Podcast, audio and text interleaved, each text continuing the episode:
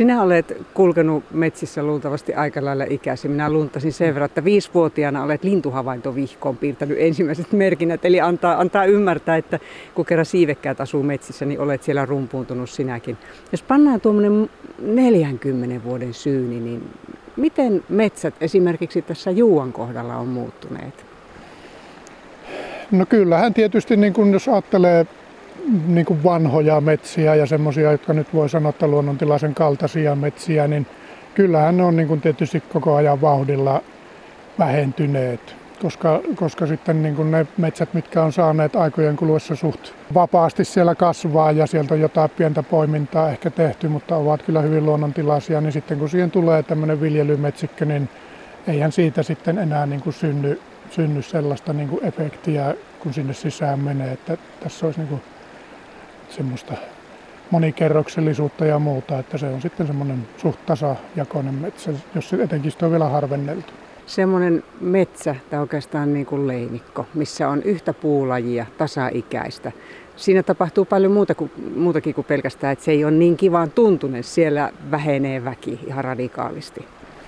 Joo, kyllähän toki niin kuin tietysti linnusto, mitä, mistä nyt itse jonkun verran tiedän, niin tuota, vaikutus on ollut aika aika voimakas, että monille lajeille se vanhojen metsien väheneminen niin aiheuttaa sitten ongelmia ja, ja monia lajeja on mennyt sitten uha-alaisiksi ja vaarantuneiksi.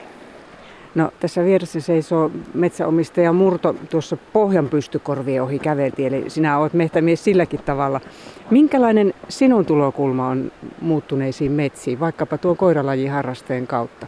Öö, no kyllähän se on, kun paljon harrastan tuota koetoimintaa ja tietysti metsästystä ja muuta, niin tuota, kyllä siellä vaan sitten niitä, no tänä päivänä vähemmän niitä kynnettyjä hakkuita, mutta tuota, koira kun ei tuota, niin siihen tasalajiseen 10 hehtaarin 5 metriä korkeeseen männikköön tai kuusikkoon saa kyllä mitään haukuttua, kun ei sillä mitään olekaan. Niin tuota, se paljon kierrän ympäri Suomea ja monta kertaa sitten kierrellään niitä välillä oikein tehometsähoidon tuloksia ja tietenkin se on, se on metsätaloutta ja tuota, jokainen, jokainen harjoittaa sitä niin kuin on, mutta tuommoisia esimerkiksi satoja hehtaarien aukkoja, niin kyllä, kyllä ne joskus hieman karmii, karmii.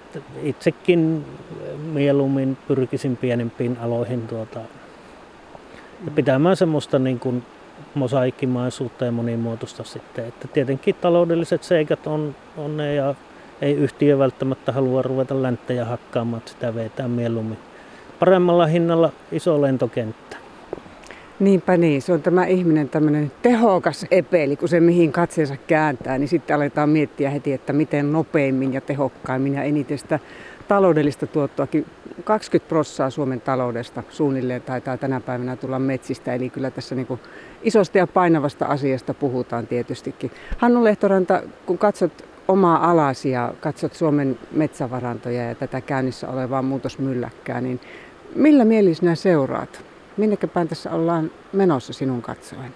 No ainakin jos niin luontoarvojen kannalta ajatellaan asiaa, niin toki se yleispiirre on se, että pyritään nyt paljon paljon parempaan kuin mitä nyt niin kuin menneinä aikoina. Että kyllä näihin luontoarvoihin pyritään tuota, kiinnittämään huomiota. Itse niin kuin tietysti on enemmän huolissani siitä, että kun se vaan muuttuisi myöskin ne puheet sitten niin kuin todellisiksi teoiksi, että tässä metsäalalla on niin kuin näitä puheita kuultu jo menneinä vuosikymmeninä, mutta kun se ei tahtonut oikein maastossa näkyä ne kauniit puheet sitten tekoina, niin sitä mä niin kuin pelkään, mutta toisaalta mä nyt optimistina uskon, että kyllä tässä ehkä niin kuin todellakin ruvetaan ottamaan luontoarvoja huomioon ja nämä eri sertifikaatit ja muut, niin ne kuitenkin raamittaa tätä hommaa, jolloin tuota, erityiskohteet tulee niin kuin huomioitua ja sitten taloustoimintaa tehdään siellä, missä se on niin kuin paikallaan. Kyllähän se näkee ihan tuosta niin sertifioinnistakin, että nyt tällä hetkellä tämä FSC-sertifiointi, joka niin kuin edellyttää parempaa luontoarvojen huomiointia, niin, niin, niin siihen on halua Suomen metsäteollisuudella saada sellaista puuta ja tuota, se ei se mistään muusta johdu kuin siitä, että ne, ketkä ostaa meidän näitä tuotteita, niin ne edellyttävät sen, että siellä pitää olla kunnolliset sertifikaatit takana. Kysynpäs tämmöisen, kun niin monen kanssa on siitä juupasteltu ja eipasteltu ja vähintään ihmetelty, kun tehdään aukkoja tuonnekin tien varsiin. Ja sitten sinne jätetään muutama puu töröttämään vaikkapa nyt 50 hehtaari aukolle. Ja sitten on niitä semmoisia torsoja. Hyvä tarkoitushan niillä on, mutta onko niillä oikeasti merkitystä?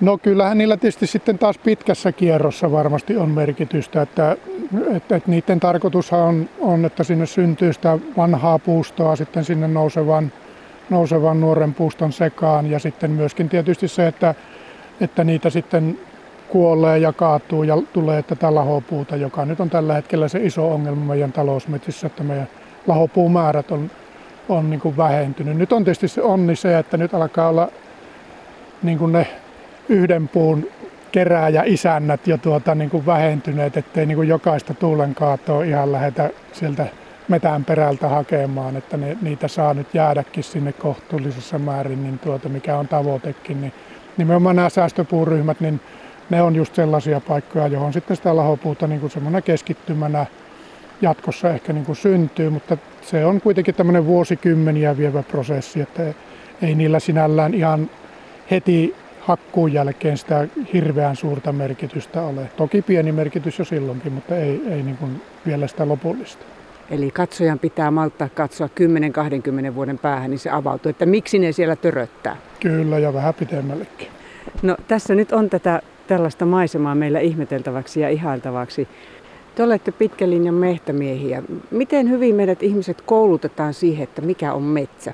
Nythän puhutaan metsästä, leimikkokin sanotaan, että se on metsä, vaikka se nyt, ehkä metsän kanssa ei paljon muuta yhteistä ole kuin, että puuta on molemmissa. Mutta tämmöinen metsäkäsitys, että sitä kun on tutkittu, niin yleisin mielikuva tuntuu olevan semmoinen, että se on aika väliä hoidettu metsäalue. Miten meidän metsäkuvaamme muokataan? Sitä, miten ihminen mieltää sen, että mikä on metsä. Onko sinun käsitys muuttunut vuosikymmenten matkalla? No en mä tiedä. Pikkupojasta lähtien sitä on niinku puljennut tuolla, että sitä on sitten välillä mäntykangasta, välillä kuusikkoa. Että nekin on niitä yhden lajin mehtiä, joita ei ole tehty ikinä yhden lajin metiksi, vaan ne on todellakin niin kuin luon, luonnollisesti syntynyt. Ja välillä on sitten tämmöisiä puronotkopusikoita ja milloin mitäkin, että tuota, se on hyvin monimuotoinen se metsä. Välillä on mukava kävellä semmoista komeita mäntykangastakin, mäntykangastakin tuota, joka on niin kuin ihan luonnostaan semmoinen, että sitä ei ole juuri edes hoidettu, mutta se on se jonkun kymmenien satojen vuosien aikaan tuota kasvanut, että semmoisiinkin välillä törmää. Ja tuo, jos nyt jotakin hienoja paikkoja voisi mainita, niin esimerkiksi Kuhmossa Elimyssalo, jossa on päässyt muutaman kerran haukkukokeessa liikkumaan, niin tuota, kyllä se on niin kuin elämyssalo. Miten Hannu, sinun ajatus siitä, että miten suomalaisen käsitys siitä, että mikä ylipäätänsä on metsä? Miten paljon sitä muokataan tämmöisellä, tai se muokkaantuu mm. sillä, mitä milloinkin totena pidetään? No joo, kyllä ainakin itse ajattelen niin, että meidän suomalaisetkin on niin kuin jakaantunut jo aika lailla kahteen eri porukkaan, eli ne, joilla on niin kuin kontakti metsään ja sitten on todella paljon väkeä, jolla ei ole niin kuin mitään – kontaktia, että kyllähän niin kuin metsästäjät ja muut tämmöiset luontoharrastajat ja retkeilijät, retkeilyhän on nyt kovasti lyö läpi tuolla nuoremmissa ikäpolvissa. Siellä, siellä menee niin kuin nuoria pareja aivan, aivan tuota, lähes vastasyntyneiden vauvojen kanssa ovat ihan reippaalla vaellusretkillä, niin tuota, se on todella ilo seurata ja huomata, että on, on sitäkin porukkaa, joka niin kuin tuota, hyödyntää metsiä sitten tämän monikäytön kautta. Ja mutta todella on, on, on niitä, joilla ei ole sitä kumisaapasta eikä minkäännäköistä retkikenkää ja eivät juuri asfaltilta ulos astu, niin tuota, sieltä nyt tietysti syntyy sitten oikeita ja vääriä mielikuvia heillä sitten näistä metsäasioistakin. Sen verran tuommoinen ihan kansainvälinen kiinniotto. Millä mielin te seuraatte metsien kuulumisia maailmalla? Australia varmasti on ihmisten huomioissa ollut tässä viimeisten päivien viikkojen aikana, mutta ihan noin laajemminkin. Katsooko katse muiden maiden metsiin myös? No kyllähän tietysti uutisten kautta, että niin kuin Australia, sitten nämä Brasilian, Amazonin alueen ja nimenomaan just tässä puhutaan näistä ilmastokysymyksistä, hiilinieluista sun muista ja muista ja tuota, siellä liikutaan niin kuin sitten aivan valtavissa mittakaavoissa metsäasioissa.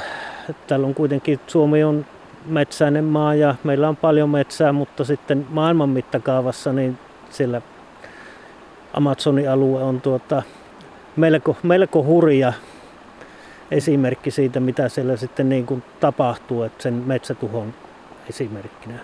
No joo, itsekin just nämä tietysti huolestuttaa nämä isot palot ja tämmöiset. Ja sitten, no tietysti jollain tavalla niin kuin kiinnostaa vähän, että miten metsiä sitten muualla hyödynnetään. Ja tuota, siellä nimenomaan aina puhutaan, että Suomi on niin kuin, voisi viedä tuonne maailmalle tätä metsäosaamista, mutta kyllä mä itse olen sitä mieltä, että kyllä ainakaan näitä muutaman takaisen vuosikymmenen metsäoppeja, niin toivottavasti sinne ei, ei kukaan lähde viemään, vaan lähdetään viemään sellaista nykyaikaista taloudellista hyödyntämistä, jossa nämä muut arvot tulee todella hyvin huomioitua. Ei pelkkä talous, niin kuin tässä muutama kymmenen vuotta sitten melkein niin kuin Suomen metsiäkin käsiteltiin. Puupelto-oppia levitettiin. Joo, sitä on, ehkä sitä ei tarvita levittää kyllä tuonne maailmaan.